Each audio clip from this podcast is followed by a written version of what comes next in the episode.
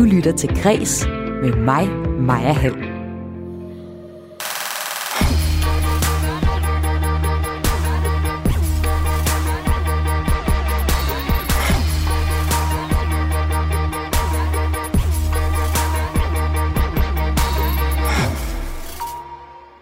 Nordisk Film har købt rettighederne til succesforfatter Thomas Korsgaards bøger. Og de film, de må for alt i verden ikke blive en Hollywoodficering af bøgerne eller en omgang udkantsporno. Sådan lyder det fra en filmekspert og fra en bogblogger i programmet i dag. Og det er dit daglige kulturprogram Kreds her på Radio 4, som du har tunet ind på. I udsendelsen her, der får du også et portræt af det populære computerspil Diablo, der fylder 25 år i den her uge.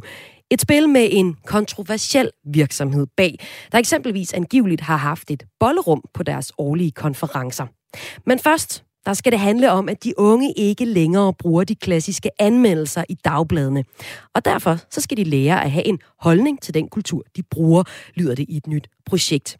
Det taler jeg med to gymnasieelever om her først i udsendelsen. Velkommen til Græs. Mit navn det er Maja Hall.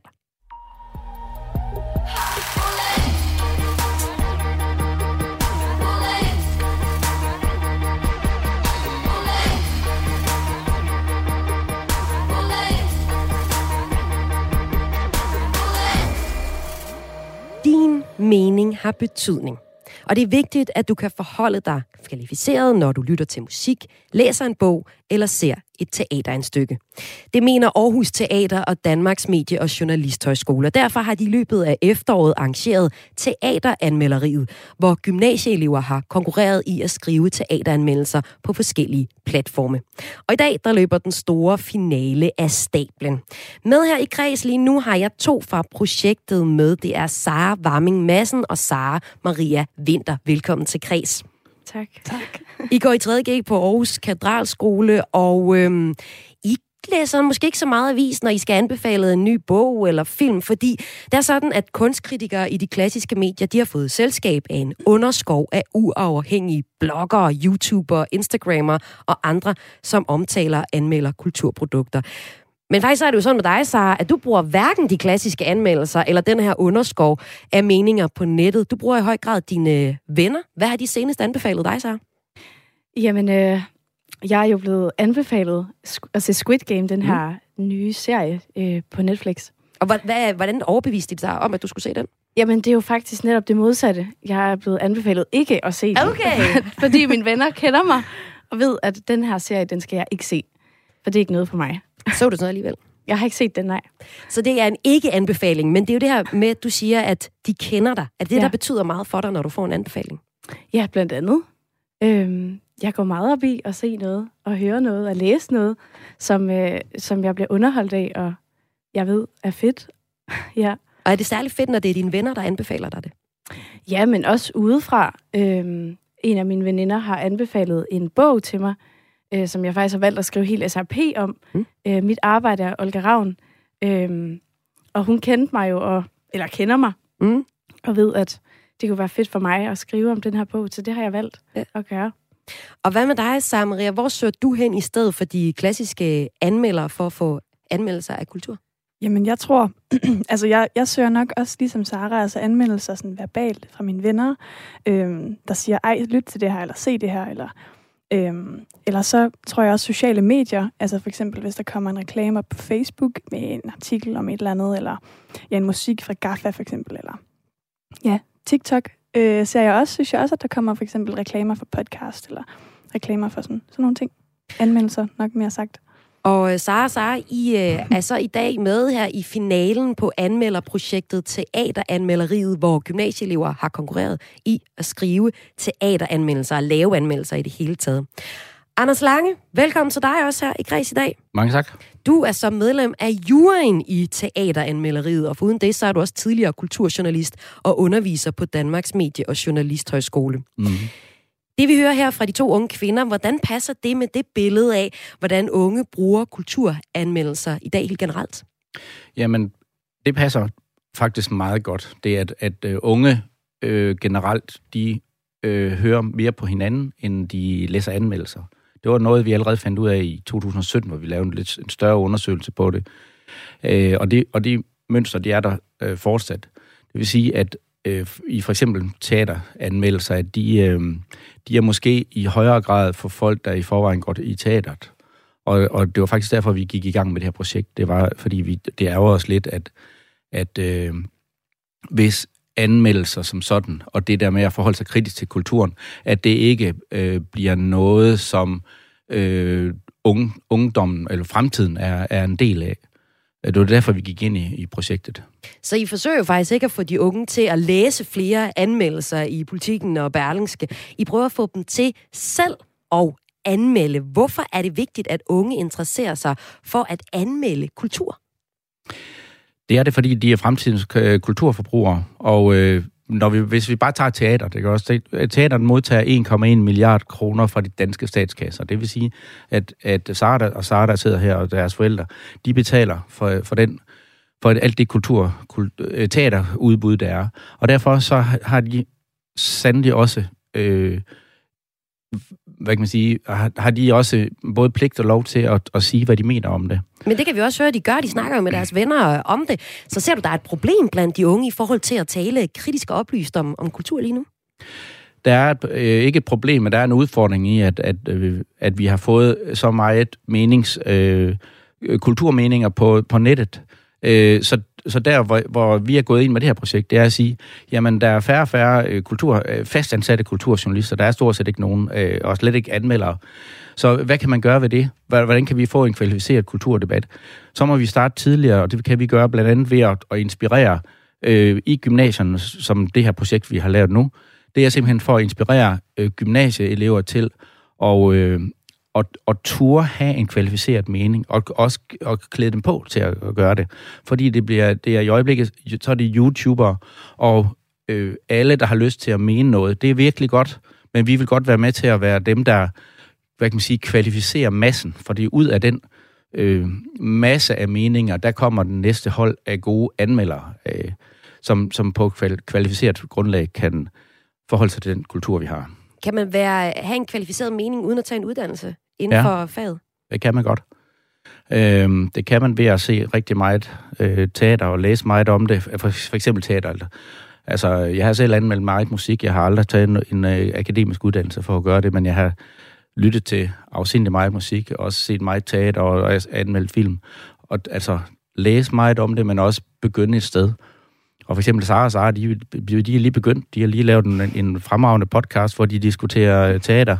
Og det kan kun blive bedre. Altså, det kan ej, kun blive bedre. Det kan, det kan, blive, det kan blive endnu bedre.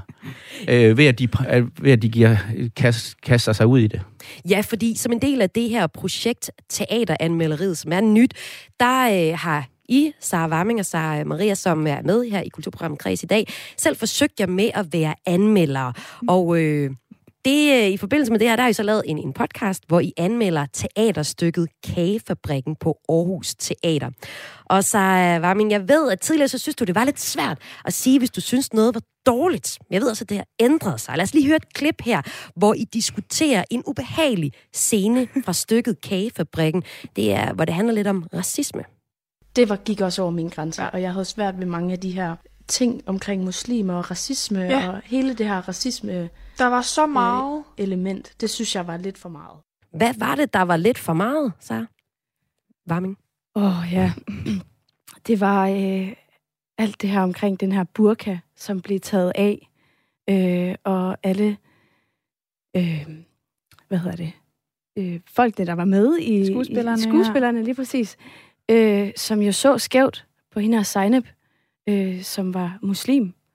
Ja. Øh, det blev bare for meget i det her konkrete teaterstykke, det som det. Øh, I var inde og se, altså lavet en podcast på baggrund af. Ja. Men tidligere så har du synes, det var lidt svært at sige, hvis der var noget, der var dårligt. Det har så ændret sig. Hvordan har det ændret sig, efter du selv har forsøgt at, at lave en anmeldelse? Men altså tidligere har jeg haft svært ved at give kritik, fordi jeg har vidst alt det arbejde, der ligger bagud øh, for både skuespillere og øh, instruktøren, øh, der har været på sættet. Men øh, nu har jeg endelig fået lov til, øh, via det her øh, forløb, vi har haft omkring anmelderi, og få at vide, at min stemme faktisk er lige så vigtig, øh, at få sat ord på, hvad jeg selv synes, altså blive spurgt direkte, hvad jeg synes om det her øh, teaterstykke Kagefabrikken.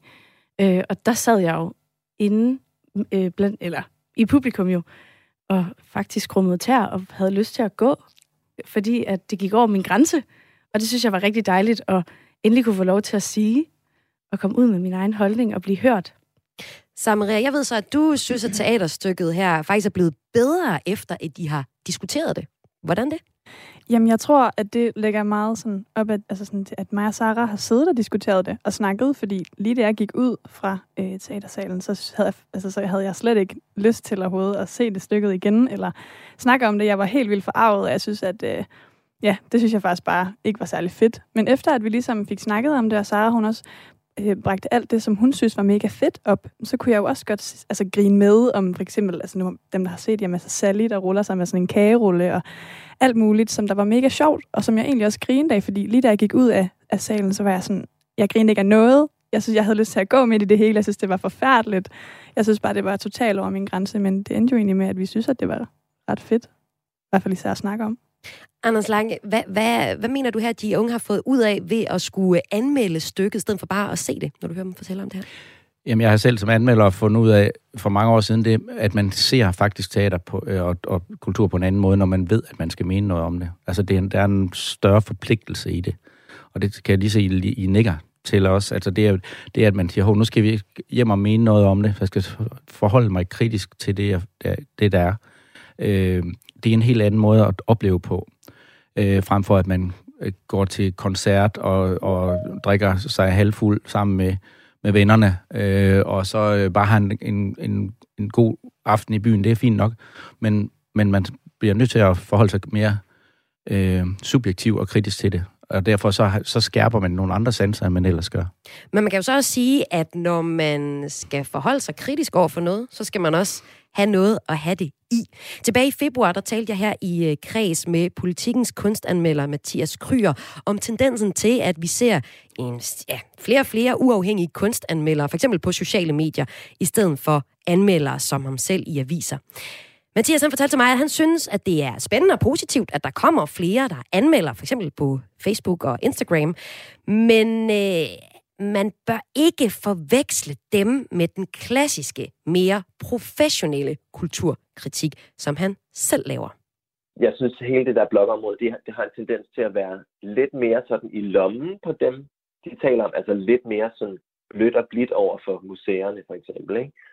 Øh, ligesom bare reposter nogle ting, eller siger sådan, hey, det her det er mega fedt, ba, ba, ba, ba, ba. Øhm, og meget, meget sjældent kommer med den store, udfoldede, dybe kritik af den kunst, som er til stede. Ikke? Hørte vi her Mathias Kryer fra Politikken sige. Anders Lange, risikerer de unge ikke at gå glip af den store, udfoldende, dybe kritik, hvis de uafhængige anmeldere i højere grad øh, tager over for de traditionelle anmeldere, som Mathias selv? Jamen, hvem er det, der skal betale for de øh, professionelle anmeldere? Det, altså, de bliver færre og færre. Det er de blevet de sidste øh, 30 år. Der er blevet færre og færre af dem. Så, så, så jeg mener, at vi er faktisk i gang med en øh, ambulancetjeneste, vil jeg sige. Vi, vi må kvalificere de næste hold, fordi da, jeg, da, jeg tror, at, at løbet er er kørt for, for nogen, for, for den professionelle kulturkritik i, i, i større bredde, er jeg bange for. Og derfor er det, så derfor er det faktisk vigtigt, at, at, at dem, der sidder kan man sige, sådan groft sagt på næse, de bliver nødt til at rykke stolen lidt sammen, og så invitere YouTubere og unge, der har lyst til at mene noget med ind. Og så må vi sørge for, at de også bliver kvalificeret, og det er det, sådan set det, det her projekt handler om. Det er at kvalificere det næste hold, og det tager, det tager jo tid. Altså, det, det er jo det samme som, nu, når du skal lave et nyt landshold i fodbold, så, så starter du jo med at, med at øve dig øh, øh, på det. Men øh, den tid er forbi, hvor der kunne sidde nogle få, øh, eller relativt få, og bestemme, hvad der er god øh, kunst og god kultur, øh, og hvad der ikke er. Sara Maria og øh, Sara, øh, som er med her i kreds i dag. I er altså to af de gymnasieelever, som er med i det her projekt, hvor I øh, har skulle øve jer i at lave anmeldelser. Kan I genkende, at det kan være svært at være kritisk som en anmelder, når man ikke har nogen faglig baggrund? Det er noget af det, som Mathias øh, problematiserer her. Ja. Øh, ja, det kan jeg godt se. Det var jo øh, det, du var bekymret for selv, at sige noget kritisk. Ja, lige præcis. Øh, jeg, kan godt se, jeg kan godt se, hvor han vil hen af. Men øh, jeg synes det virkelig, det har været dejligt at få muligheden for at blive hørt. Øh, og jeg kan ikke se, hvorfor at jeg og min stemme og min mening skal være mindre værd end, øh, end uddannet. Mm. Øh, fordi Men vi de har har jo netop taget en uddannelse. Jamen, vi har jo set det samme. Altså, jeg har jo også siddet øh, på, på rækkerne og kigget på det samme, som han har, eller læst den samme bog. Øh, han har nok taget en uddannelse og kan sige nogle altså, vildere ting, end jeg kan, eller hvad siger man? Gode faglige, Gode faglige- ting, ja. Ja. Men, men tidligere har du ment, at din holdning kan være... Øh, altså, altså, din holdning kan være lige så meget værd som en anmelder, så er jo sådan set det, du også siger her. Men har det ændret dit syn på anmeldere, at du har været igennem processen og selv skulle anmelde noget? Jeg synes tit, anmeldere kan være kritiske. Ja. altså, Altså mere kritisk, end de behøver? Ja. Du lyder ellers vildt kritisk over for det teaterstykke, du var inde og se øh, på teater. Jeg synes, at øh, kagefabrikken var rigtig fedt. Øh, jeg synes, elementet med racisme var over min grænse. Hmm. Øh, jeg synes, resten af stykket var rigtig fedt, og jeg grinede øh, meget under det, og følte mig rigtig underholdt. Øh, Altså, det lille udsnit, som i hørte, øh, det var en lille, vi har lavet en 24 minutters lang podcast, og skulle så lave den her nyt format anmeldelse, som er en 15 sekunders TikTok. Så det var jo sådan, vi skulle tage det, som der var en god teaser, og det Mm. tænkte vi så var der, hvor vi var egentlig mest øh, uenige med det, fordi vi har virkelig også snakket længe og grin rigtig meget af mega fede ting, men altså det her med, at en anmelder så har den her form for autoritet eller status inden for øh, anmeldelser, synes jeg egentlig heller ikke. Altså jeg synes virkelig, at anmeldelser er meget subjektivt. Altså jeg synes, det er, jeg synes lidt, det er for subjektivt til, at man kan sige, at man kan være så professionel, at, at vores holdninger ikke er lige så færre, eller man ikke skal lytte lige så meget til os. Øhm, for ikke så lang tid siden, Samaria, der øh, var du til en Jada-koncert, som du synes var vildt god. Det var Øhm, vi begge to. Det var I begge to, ja. Øhm, hvordan kan du så være bange for, at en dårlig anmeldelse kan, kan opleve din oplevelse af, af koncerten? For det ved jeg, du kan.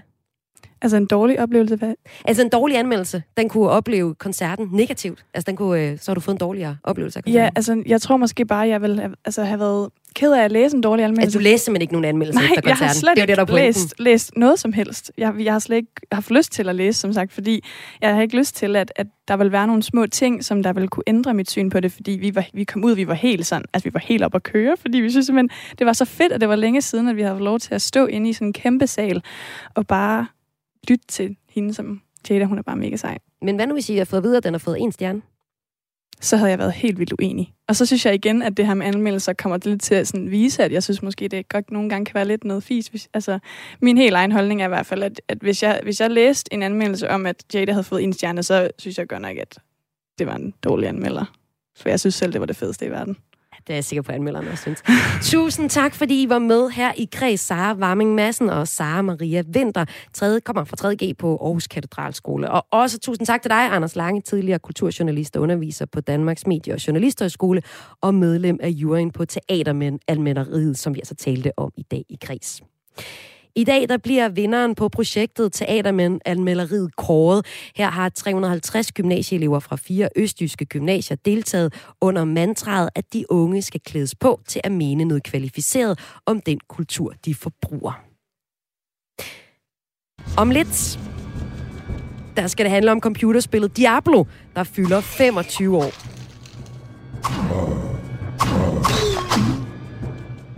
Og det gør det i den her uge. Og til trods for, at virksomheden bag Blizzard, hedder de, har været ramt af en række møgssager, som eksempelvis at have et bollerum, når de afholder deres årlige konference, så har spillet i dag status som et af de mest betydningsfulde spil i computerhistorien. Men før jeg sammen med en megafan og spiljournalist tegner et portræt af Diablo, ja, der skal det her i kreds handle om filmatiseringen af Thomas Korsgaards superpopulære bøger. Og det var vel lige en forkert jingle, jeg fik sat på der. Men du lytter i hvert fald til Kreds her på Radio 4. En Hollywood-ficeret seret film eller en omgang udkantsporno. Det er det værste, der kan ske for filmatiseringen af den 26-årige forfatter Thomas Korsgaards bøger. Det mener mine to næste gæster i dag her i Kreds. Det er nemlig blevet offentliggjort, at Nordisk Film har købt rettighederne til Thomas Korsgaards tre succesromaner. Og nu velkommen til mine gæster. Velkommen til dig, Ditte Hermansen, bogblogger og litteraturformidler, og Thomas Korsgaard, fan. Velkommen til Kreds. Tak skal du have. Og også velkommen til dig, Henrik Højer, lektor på filmuddannelsen Multiplatform Storytelling på VIA University College. Hej. Thomas Korsgaards øh, tre bøger, de er autobiografiske. Det vil sige, at de bygger delvis på forfatterens eget liv. I de tre bøger, der møder vi drengen Tue, som vokser op i en meget dysfunktionel familie i provinsen, inden han så flygter til København, hvor han forsøger at klare sig selv, men også får en hel del slag af livet og kommer ud i nogle ret uheldige situationer. Bøgerne her, de er anmelderoste og nomineret til både Marta-prisen og DR's romanpris. Vi skal høre jeres tos øh, bedste og værste eksempler på andre bøger, som er blevet filmatiseret. Her skal vi blandt andet forbi øh, Pelle Erobreren og også filmen Undtagelsen. Men først så skal vi lige dykke, øh, dykke lidt ned i Thomas Korsgaard og det her nye filmprojekt, Ditte. Du er oversætter og bogblogger, og du er meget begejstret for Thomas Korsgaards forfatterskab. Han skriver ofte om nogle ret øh, hårde sociale kår, men du siger, at han også skriver utrolig sjovt. Hvordan det, Ditte? Ja, det, jeg kan godt forstå, at det ikke er det, man vægter allerhøjest, eller det, der får, får mest plads, men jeg synes desværre, at det bliver lidt for overset, hvor, øh, hvor god Thomas Korsgaard egentlig er til for eksempel at ja, altså situationskomik og til at skrive replikker, der er rigtig sjove. Jeg tror også, altså Tue-figuren her, som jeg går ud fra, at de fleste hvem ved, vi snakker om, så hovedkarakteren, øhm, er, altså er jo enormt let genkendelig og, og enormt elsket, og det tror jeg altså er noget med den her varme, som, som Thomas Korsgaard øh, kan skrive frem, også i situationskomikken. Og så synes jeg, hvis man også bare ser på titlerne, ikke? altså hvis der skulle komme et menneske forbi, og en dag vil vi grine af det, og man skulle nok have været der, det viser også et, et overskud og ligesom et blik for at finde ud af, hvad er det for nogle sådan sjove, sproglige ting, man kan, man kan vende lidt om og gøre nogle, nogle sjove ting med. Så jeg håber da også i, øh, i filmversionen, at man øh, tager lidt højde for den replikkunst, som Thomas Gårdsgaard allerede selv har ret godt styr på.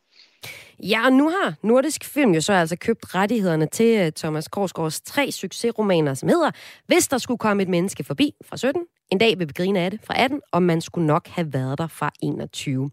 Og øh, lad os lige høre en lille bid fra Thomas' første bog, altså den, der hedder Hvis der skulle komme et menneske fra, forbi, og det er det fra indledningen på side 7. Og så kan det være, at man kan høre, hvad, hvad Ditte snakker om her med, med, med humoren i hans bøger. Jeg læser op nu. Hvis min far døde i morgen, vil jeg holde en tale i kirken. Der er god akustik i kirker, men jeg vil nok være den eneste, der gjorde det. I min familie er der ikke rigtig tradition for taler til store begivenheder. Sidst nogen forsøgte, var det til min fætter Arnes bryllup. Han skulle giftes med Dak, en pige, han havde hentet hjem fra en rejse til Thailand. Da hun tog en teske mod glasset for at erklære sig evig, øh, erklære evig kærlighed og troskab til sin husbund på en blanding af sit modersmål og et gebrokken engelsk, blev det hele saboteret af min farbror. Han rejste sig fra sin plads ved bordet og råbte skål, før hun overhovedet var kommet i gang med at sige noget.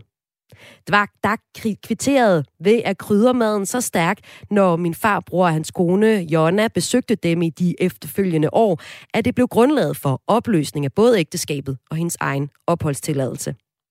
Til min fars begravelse vil jeg nok holde en tale. Bare en kort tale. Det fortjener han lyder det altså her i øh, fra en af Thomas Korsgaards øh, bøger, som nu bliver filmatiseret med god sandsynlighed, eller i en stor film, hvis det bliver alle, de alle tre bøger, der bliver filmatiseret på samme tid. Det ved vi ikke noget om endnu. Men Ditte, du siger, du er lidt nervøs for, at en filmatisering af de her bøger kan blive for Hollywoodificeret. Hvad mener du med det? Det er jo et af mine værste skældsord. Øhm, jamen det synes jeg er fordi, at jeg ikke altså, det er jo også en meget en stor ting at sige, men jeg synes ikke nødvendigvis, at det, der er rigtig godt ved dansk fortællerkunst, og som, altså hvis man tænker på sådan lidt en moderne dansk litteratur, tradition med noget minimalisme, som jo er meget stort i Norden. Jeg synes ikke, det nødvendigvis egner sig så godt til film, og det synes jeg er det samme med Thomas Korsgaard, fordi med Hollywoodficering, der mener jeg, at man på en eller anden måde vil sådan trække de store tråde ud i plottet, eller man absolut vil se et sådan stort klassisk fortællemønstre. Som der, altså, der er jo klart en, hjem ud med i, i den her trilogi. Der er jo en dannelsesrejse, der er sådan en klassisk, der er sådan en klassisk spor, men man kommer fra ingenting til, til succes, og sådan, altså de her store, rigtig sådan Hollywood-agtige, storfilm-agtige fortællerstrukturer, og det synes jeg bare ikke er det bedste ved, øh, ved Thomas Korsgaard. Jeg synes netop, at, at det er nuancerne, altså for eksempel det, du lige læste op, ikke Maja, med, hvis jeg skulle holde en tale for min fars død i morgen, eller hvad det var, jeg vil ikke se den tale. Altså på en måde, jeg, vil, jeg vil ikke se en dreng, der gør det. Jeg vil høre, hvad, hvad, hvad der alt det, som den sætning siger. Altså alt det, som, som, der, som der ligger mellem linjerne i den sætning. Men, men dit, er det ikke Og, bare, fordi øhm, du er først og fremmest bogblogger og stor litterat? Altså, øh, det fede det er der også, hvis øh, de gode historier på bøger også kan blive noget for alle, der også går i biografen. Ja, ja og nej. Altså selvfølgelig... Vil du have ikke for dig selv, eller være nogen- der- Jeg vil først vil have dem for mig selv. Ja. nej. Øh, Der skal ikke være nogen tvivl om, at jeg, bedre kan, at jeg personligt bedre kan lide, kan lide øh, bøger end film. Det skal der ikke være nogen tvivl om. Men jeg synes også, det er lidt... Hvad for, altså, for eksempel, så synes jeg, at sådan nogle Jane Austen for eksempel, ikke? Det, synes jeg, det synes jeg egner sig rigtig godt til filmatisering, fordi man på en måde ser en film for sig, når man læser det. Så Thomas Korsgaard, jeg ser ikke en film for mig, jeg mærker en stemning. Jeg er ikke sikker på, at det, at det gør hverken film eller bogen en, øh, en tjeneste. Jeg synes også, det er lidt med, altså, hvor, hvor filmisk er fortællingen. Men altså, selvfølgelig kan det også forvaltes godt, og det øh, håber vi jo, det bliver. Jamen, lad os prøve at tage fat i uh, filmmanden her i Kreds i dag. Det er dig, Henrik Højer. Du er som lektor på uh, filmuddannelsen på VIA University College jo vant til at se, hvad kan blive til en film. Du peger så på, at uh, når man skal filmatisere den her fortælling om Tue, så er det vigtigt, at det ikke bliver det, du kalder udkantsporno. Hvad betyder det? Nej, men jeg, ved ikke, om det er et begreb som sådan, men, men der har jo været nogle diskussioner, for eksempel i forbindelse med politikken, som drog til, jeg tror det var Lolland eller Falster, og, øh, og fotograferet. Og der har været nogle dokumentarfilm også, hvor københavnske medier er draget mod, mod det jyske eller andre steder, og øh, hvor de mennesker, man har fremstillet, det har ikke været intentionen, men alligevel har følt sig øh, udstillet. Kan du komme med et eksempel på det? Mm, jamen det, altså for eksempel reportagerne der fra, fra politikken har været, vagt meget opsigt, og der er også øh, der er jo også eksempler på, på hvad hedder det, både spillefilm og tv-serier, der gør det samme. Altså når man tager ud i landet, så bliver det sådan lidt odiøst det hele, og lidt, lidt, øh, lidt folkekomedieagtigt. Øhm, det her kunne være en rigtig, rigtig god anledning til at tage de områder, som nogen har kaldt den rødne banan, eller udkants Danmark, øh, tage det alvorligt, og også kigge det, øh, på det i øjenhøjde, og, og sympatisere med det også, fordi øh, jeg kan huske, da bogen kom, den første bog af Thomas Korsgaards bøger, at der var meget ballade omkring den, fordi familien følte sig udstillet. Mm. Men jeg synes også, og det fremgår egentlig også af citatet her, du læste op, at der er jo også en, øh, en kærlighed og en, på en eller anden måde en følelse med de her mennesker. Og den, den håber jeg meget, man får med i filmen. Det er vist mange gange, at det også kan lade sig gøre. Men, men når jeg taler om udkantsporno, så er det fordi, at det er, det er en, hvad skal man sige, en faldgruppe, som, som man i hvert fald skal passe på, og man skal, man skal arbejde med ikke at lande i, når man laver sådan en fortælling som den her, som jo meget handler om folk øh, på kanten af samfundet. Men du mener så øh, modsat, så de der, hvis de kommer udenom øh, følelsesporno-delen af det, eller udkantsporno-delen af det, så er der faktisk noget ret godt at hente her øh, noget til manuset, fordi at øh, bogen er skrevet ret scenisk. Prøv lige at forklare, hvad du mener med det. Ja, altså, øh, der er jo mange, som, som det også bliver sagt, der er mange gode replikker i den, øh, og den er scenisk, og filmen er jo bygget op af scener. Øh, man kan sige sådan helt grundlæggende, så er litteratur på en eller anden måde set indenfra. Vi kan følge karakterernes tanker. Øh, I film, der ser vi alt udefra. Der er de først og fremmest defineret karaktererne ved deres handlinger. Det er meget firkantet sat op, men sådan nogenlunde. Og der vil jeg sige, der er scener, dialoger og så videre i Thomas Korsgaards bøger, som vil egne sig til sådan et, et, øh, til filmisk materiale. Så, så du vil godt se øh, det, jeg lige læste op her, sådan øh, helt en til en øh, modsat dit, eller hvad?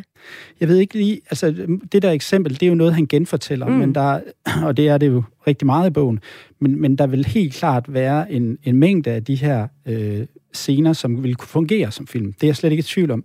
Men jeg vil også sige, at jeg er da enig i, at der er masser af eksempler på, at litteratur er blevet dårligt oversat. Og det er netop, når man piller kanterne og mørket ud af det. Og, og det, det håber jeg, man kan, man kan bibeholde, når man laver den her roman, altså som, som film. Altså at vi får nuancerne med, og det ikke bliver, Øh, det bliver, det, at det ikke bliver for, for mainstream. Filmen, øh, eller filmen, øh, nu må vi se, hvad det bliver til, kommer til at være baseret altså på Thomas Korsgaards øh, super populære bøger, som Nordisk Film altså har købt rettighederne til, og øh, kommer måske til at skrive sig ind i en ny tendens med flere positive udkantsfortællinger. Sidste år, der øh, så vi en film som øh, Lisa Jespersens hvor kraverne vender. Vi har også øh, Anna Emma Havdals Venus-effekten. Begge film, der foregår i provinsen, og som giver et, øh, hvad nogen vil sige, og flere har sagt, øh, mere nuanceret fortælling om øh, livet i på landet i forhold til i byen. Og måske så har vi også to gode øh, bud på instruktører her, hvis vi skal starte en gætteleg.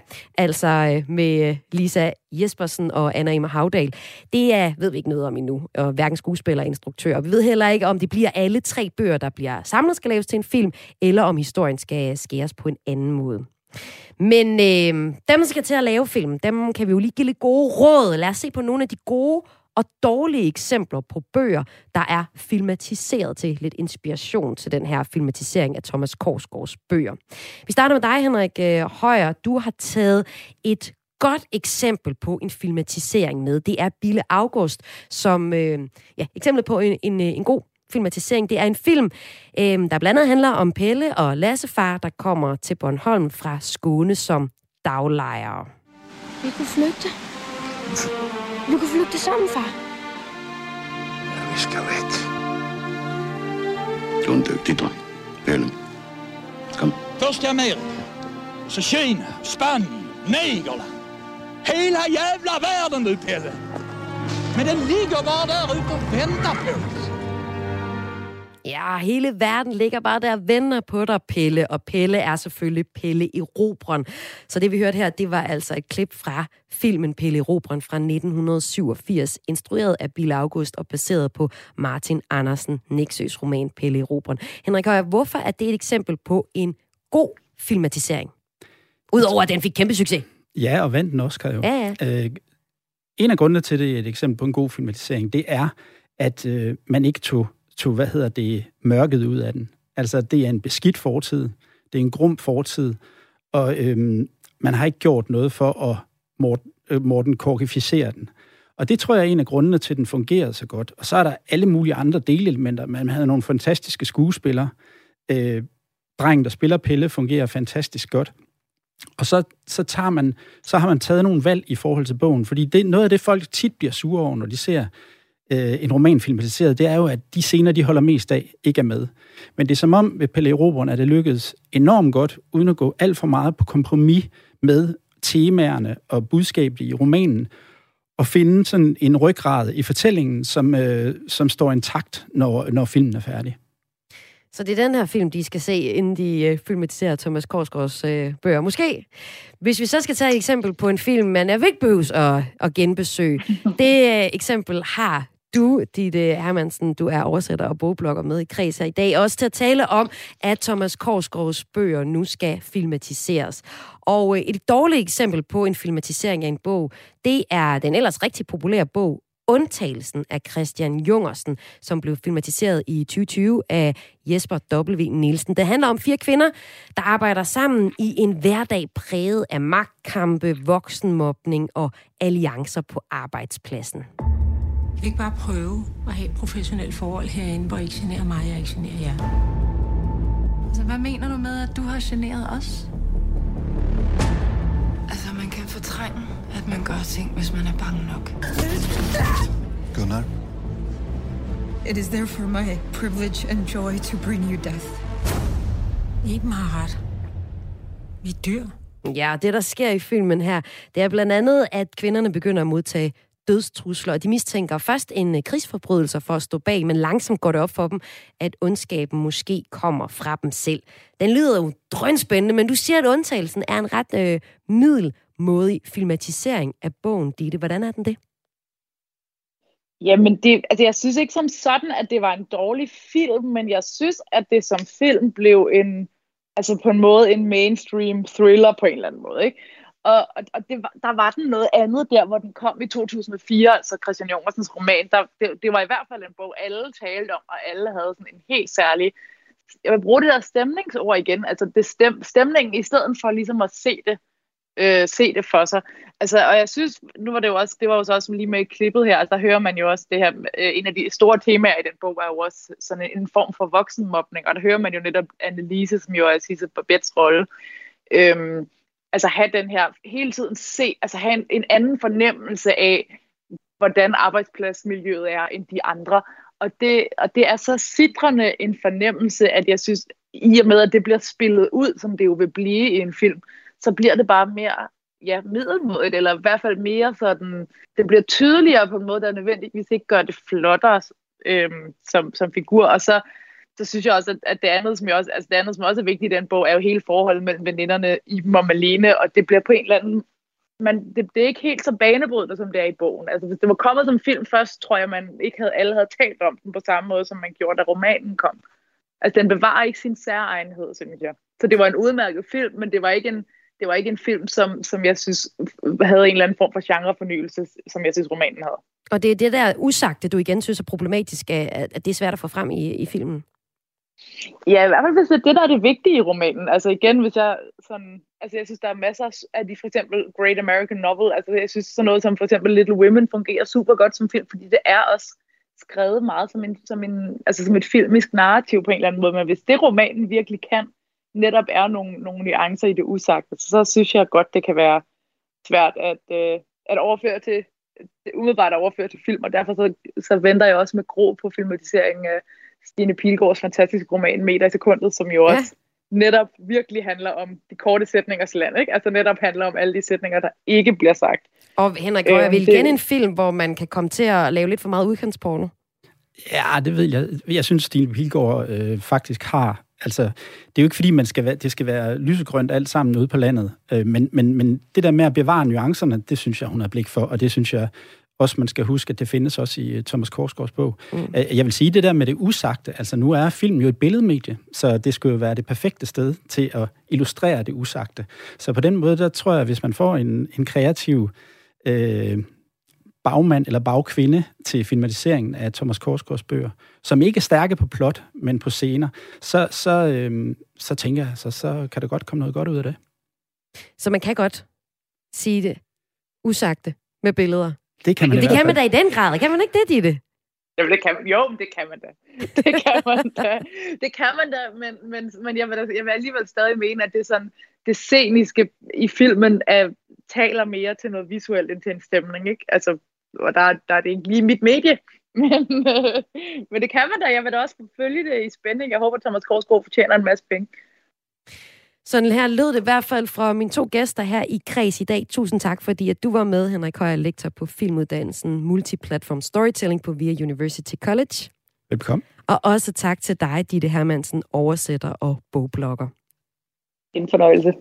Og mine to gæster her var med i dag i Kreds for at tale om, hvad der sker i processen med at omforme en bog til det store filmlade.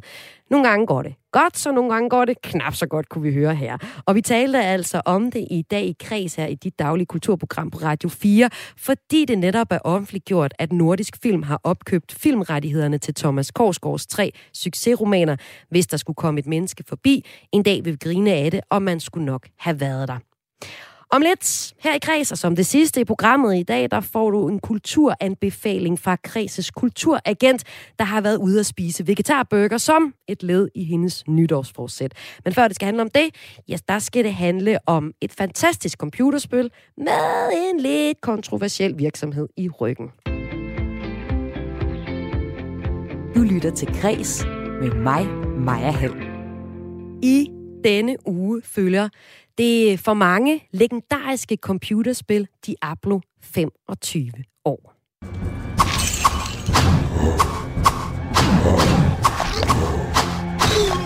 Et legendarisk computerspil, men også et computerspil med en kontroversiel virksomhed i ryggen, der for eksempel er sagsøgt for blandt andet konstant seksuel chikane og kønsbaseret forskelsbehandling. Det sidste, vi skal, eller det næste sidste, vi skal her i kreds i dag, det er at tegne et portræt af computerspillet, og det skal jeg sammen med dig, fan Christian Mogensen. Velkommen til kreds. Mange tak. Mange tak. Hvor mange timer har du spillet Diablo, tror du? Uh, det ved jeg ikke. Jeg stoppede med at tælle omkring 400 stykker. Uh, dengang jeg var yngre, det var jo det, der var at lave. Jeg voksede op for enden af en grusvej, og uh, det var det, der var. Og øh, Christian Mogensen, udover at spille rigtig meget Diablo, så er du også spiljournalist, foredragsholder, tekstskribent og altså ja, selv erklæret Diablo-fan. Og Diablo, det er et øh, action-rollespil, hvor du kan spille alene eller online, som rigtig mange har gjort, sammen med andre. Mange kender nok Diablo fra de øh, første såkaldte LAN parties, hvor øh, man sidder flere og spiller sammen, tager sin computer, sin stationær på ryggen, og øh, marker den hen til sine nogle venner og sidder og spiller sammen. Og øh, Christian, du mener, at Diablo er et af de spil, der har betydet mest for spilverdenen. Hvorfor? Fordi det kom på, på det rigtige tidspunkt. Rollespillene var øh, på en eller anden måde vokset parallelt med adventurespillene der i starten af 90'erne, og hvis man gerne ville spille noget, der rimede på sådan det, det hypernørdede Dungeons and Dragons, øh, som på det tidspunkt var ved at blive afklimatiseret fra øh, beskyldninger om djævletilbedelse og alt muligt andet, så var der kun spil som øh, King's Quest 7 eller Ultima-serien, som var vildt svære at komme ind i, og man skulle nærmest have læst lektier i en 3-4 år en lille universitetsuddannelse, for at forstå, hvad det var, der foregik. Og så her i slut 96, start 97 officielt, landede Diablo, som du sagde det selv, var et action-rollespil der var ikke brug for at læse lektier, der var ikke brug for at tage noter, der var ikke brug for at lave flowcharts over optimale character builds. Du havde et stort svært, der var en øh, rød fyr, alle kaldte for slagteren. Han var tydeligt den slemme fyr, så du gik over til ham, slog på ham med dit svær, indtil han døde, så fik du et større svær, og så kunne du gå ned på niveau 4, der var en stor skeletkong, og sådan fortsatte det. Det var nemmere, og det var spiseligt, men det smagte lidt af, af, af nørd. Og det var det, vi godt kunne lide. Det var det, vi trængte til på det tidspunkt. Ja, altså i spillet, der påtager du dig som øh, spiller øh, helterollen, hvor du skal bekæmpe monstre og dæmoner i et stor, en stor fantasyverden. Og efterhånden, som du øh, kæmper dig igennem spillets historie, så får din karakter så bedre og mere unikt udstyr, større og svær. Øh, hvad var det specielt ved Diablo, da de kom frem der for 25 år siden? Hvad var det unikke ved lige det spil? Det var helt afsindigt pænt. Indtil da, da, altså her i starten af 90'erne, da mange af spillene begyndte at snuse lidt til, til noget, der lignede en realisme, noget, der lignede... Altså dengang synes vi jo, det var, wow, nu bliver det ikke vildere, det, det udfylder samme 640 gange 480 pixels på vores skærm. Hvor er det vildt. Diablo var afsindigt pænt og var så jeg vil ikke sige realistisk, fordi det var jo djævler og dæmoner og skeletter og alt muligt andet og fireballs, men det kom lidt tættere på, og det betød, at det blev lidt mere uhyggeligt, det greb lidt mere fast, og så havde det den her multiplayer-komponent med, at når vi havde spændt vores Pentium-processor på ryggen og cyklet over til hinanden, så kunne vi sidde og spille det her eventyr med engle og dæmoner og hele verdens skæbne sammen. Og altså den, den her barnagtige, nørdede power-fantasi om at redde verden sammen med sine venner – var på det tidspunkt tæt på at være unik. Altså de spil, der havde domineret verden året inden, var øh, Mario 64 eller Resident Evil og Quake. Alle de her spil, som bevares øh, fænomenale spiltitler, men det var noget, du gjorde alene. Diablo kom, og sammen med først tre, dernæst syv andre, kunne vi tage ned og, og tæve en af de her archaic evils. Fantastisk eventyr, ligesom at rende ud i skoven med vennerne og tæve træerne med pinden, indtil vi var blevet enige om, det var godt nok, nu kan vi gå hjem. Og nu fejrer vi så Diablos 25-års fødselsdag i dag. Hvilken betydning har det i dag i 2022? det er stadigvæk et af de spil, der dominerer. Altså, det er stadigvæk arkivmeteren, for sådan her laver du en god action-RPG. Men er der nogen, der spiller det? Det er der stadigvæk. Altså, vi er stadigvæk nogen... Altså, jeg er 34, og det er stadigvæk et af de her spil, man godt kan hive frem til et LAN-party eller en kedelig torsdag aften. Hey, kan I huske det her? Det var ret fedt dengang, kan vide, om det stadigvæk er, og det holder endnu. Og så kom Diablo 2, som var om muligt endnu bedre. Så kom Diablo 3, som vi ikke snakker om, og så går vi alle sammen og glæder os til Diablo 4. Og altså, Diablo-franchisen har jo farvet en, altså hvis ikke en, så i hvert fald flere generationer af computerspillere og computerspilsdesigner. Og det kom fra det, der dengang var et relativt nyt studie, som havde lavet lidt noget øh, et Warcraft-spil, og så havde de lavet noget tidligere, Blackthorn, og de havde lavet Lost Vikings. Det var et godt studie, men med Diablo, der blev det et af de helt store AAA-studier. Og nu siger du så, at vi går og glæder os til Diablo 4. Men spørgsmålet er, om man godt kan glæde sig til et spil, der har en virksomhed med så blakket et ry i ryggen. Det er virksomhed Activision Blizzard. Og udover Diablo, så har de også blandt andet lavet store spil som World of Warcraft og Call of Duty. Men Activision Blizzard er spilfirmaet bag. De har de seneste år fået en hel del kritik. Her kan det blandt andet nævnes, at de er beskyldt for at have et decideret bollerum til deres årlige konferencer. Øh, konferencerne hedder BlizzCon. Hvad er de ellers blevet beskyldt for? Jamen, der, der er, for det første, vi bliver lige nødt til at adskille dem. Altså, der er Blizzard, som er en uh, tidligere udvikler, nu også udgiver, og så blev de købt af Activision, som er endnu større. Det med pengene. Ja, lige præcis. Altså, så, kom, så kom der penge ind, og så gik alt lidt i stykker.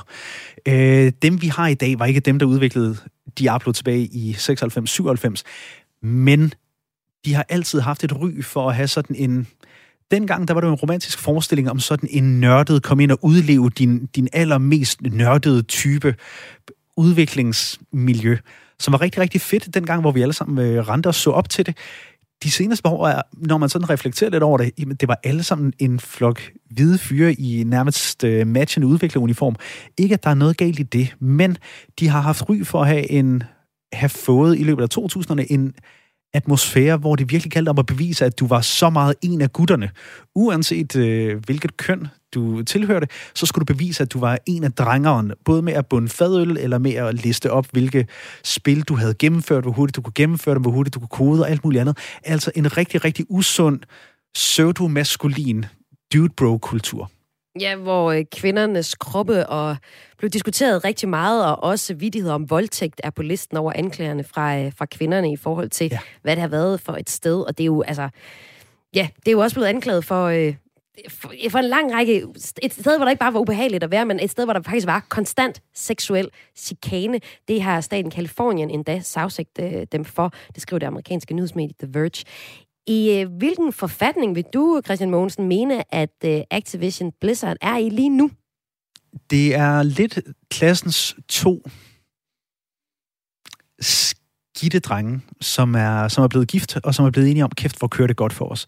Så det er, det er to firmaer, det, nu et firma, som har smadret deres fragtog, som ellers har kørt i fuld fart ud over aktiestepperne, sammen, og lige nu altså, der, der er ild i hele lortet, og det er jo, Diablo 4 ligger jo klar et eller andet sted derude, og det samme med deres andre titler, som skulle være lige på trappen, som vi er mange, der glæder os til med et eller andet nostalgisk glemt, men som de bliver nødt til at skubbe længere og længere frem, fordi de skal væk fra det her trafikuheld, der lige nu er deres offentlige brand.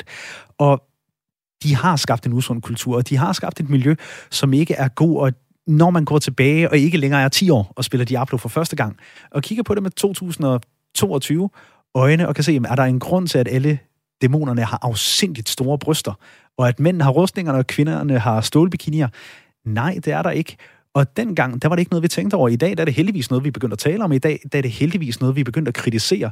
Og det er også derfor, at jeg tillader mig at håbe på, at Diablo 4 kommer på et eller andet tidspunkt, fordi de burde have rettet op på det her. De burde, ligesom os andre, være blevet klogere og kommet videre. Men, men tror du, at, at øh, kritikken har vil få for øh, Diablo 4?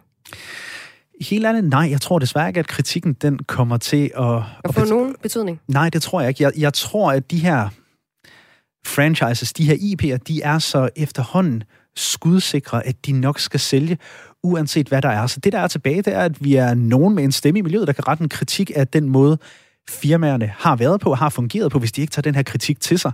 Altså, så skal vores kritik af dem jo være endnu højere. Men nu er kritikken rejst. Vi bliver nødt til at se på, kan vide om det her det er blevet bedre, hvis det ikke er det, fordi altså, de har erkendt det. De har sagt, okay, vi skulle have lavet det om. Der har været nogle voldtægtsjokes på, for eksempel på achievements og på objekter i World of Warcraft, som bliver spillet af millioner af mennesker hver måned. Altså, de har et kæmpe ansvar. De begynder at rydde op færre. Altså, lad os se, om de rent faktisk har lært noget. Den nostalgiske del af mit nørdhjerte, jeg håber lidt, altså, at det kan, blive, det kan blive til noget igen. Og nogen, der former en ny ungdomskultur til det bedre min kyniske sådan 30-årige sjæl sidder nok og tænker, at det nok bliver et af de brands, et af de mærker, hvor jeg vil ikke røre ved deres produkter. Hvis de ikke har ændret noget, kommer du så til at spille Diablo 4? Nej. Tusind tak, fordi du var med her i Kreds i dag. Altså Christian Mogensen, spiljournalist og foredragsholder og tekstskribent, selvglædet Diablo-fan. Du var med her i Kreds til at fortælle om Diablo, som altså har 25 års fødselsdag.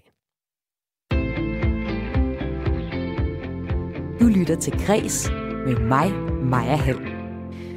Og nu skal vi på vegetarisk burger bar. Det skal vi, fordi vi skal have en anbefaling fra ugens kulturagenda. Den her uge, der skal vi til hovedstaden.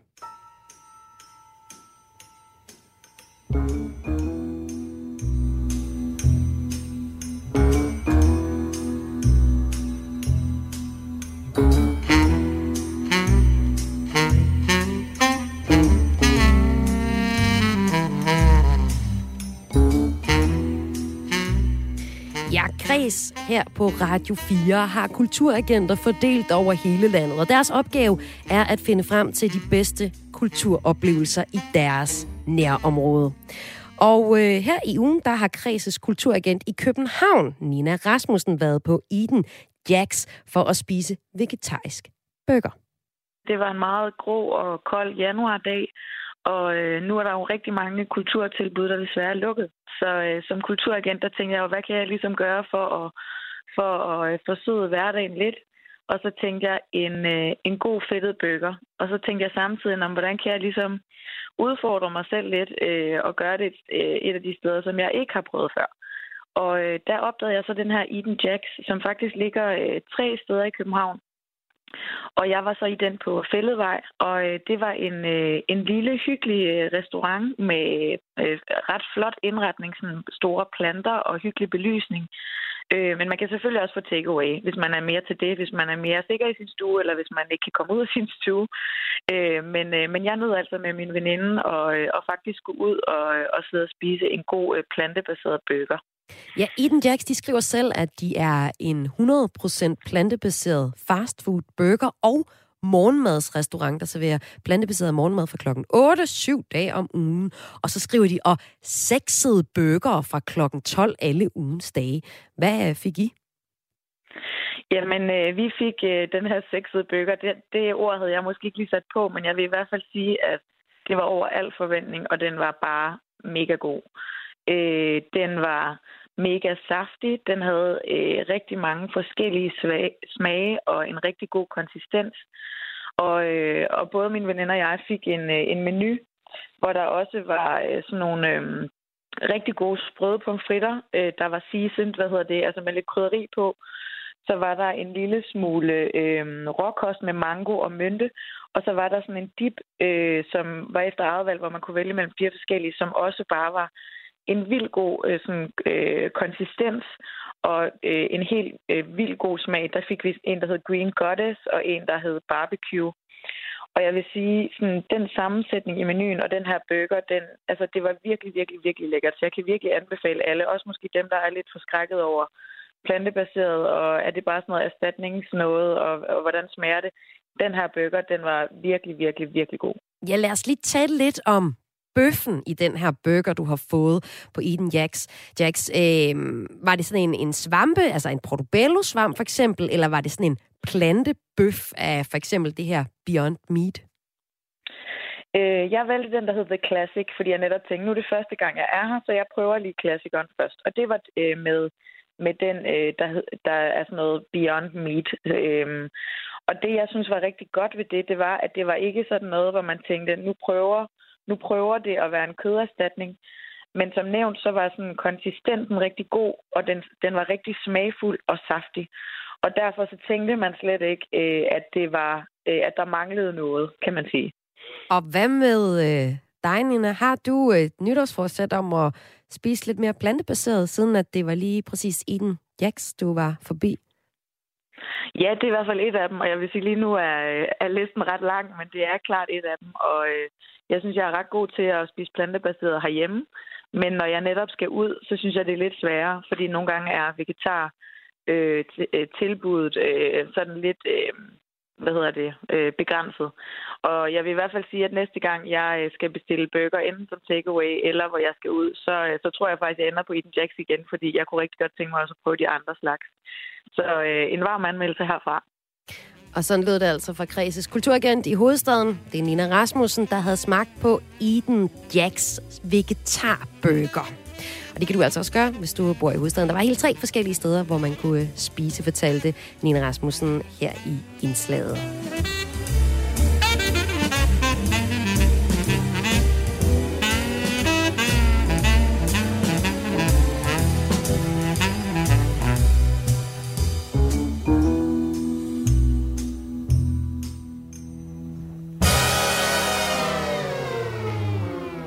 Og det var Kreds, dit daglige kulturprogram her på Radio 4, der er ved at være færdig for i dag. Et program, hvor du blandt andet har fået et portræt af spillet Diablo, der fylder 25 år i år.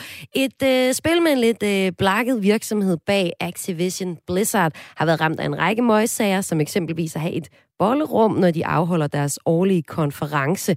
Men alligevel, på trods af de blakkede sager, så er det et øh, spil, der er har kæmpe betydning, kunne vi øh, høre Diablo-fan og spiljournalist Christian Mogensen fortælle om her i Kreds i dag, hvor han altså tegnede et portræt af computerspillet, som var, fylder 25 år i den her uge. I programmet, der har du også kunne høre om, at Nordisk Film har købt rettighederne til succesforfatter Thomas Korsgaards bøger. Og øh, de bøger, de må for alt i verden ikke blive en Hollywood-fisering eller en omgang udkantsporno, lød det fra filmekspert Henrik Højer og også fra bogblogger Ditte Hermansen her i Græs i dag. Kreds, et program, som har været tilrettelagt af Emil Mortensen, Lene Grønborg Poulsen og Søren Berggren Toft og Esben Kvist Lund. Og mit navn, det er Maja Hall, og jeg har været vært på Kreds i dag. Det er jeg igen i morgen, og det er jeg hver eneste hverdag her på Radio 4 kl. 14.05. Efter et øh, nyhedsoverblik, så får du eftermiddagsprogrammet Missionen, og så må du ellers bare have en fremragende eftermiddag.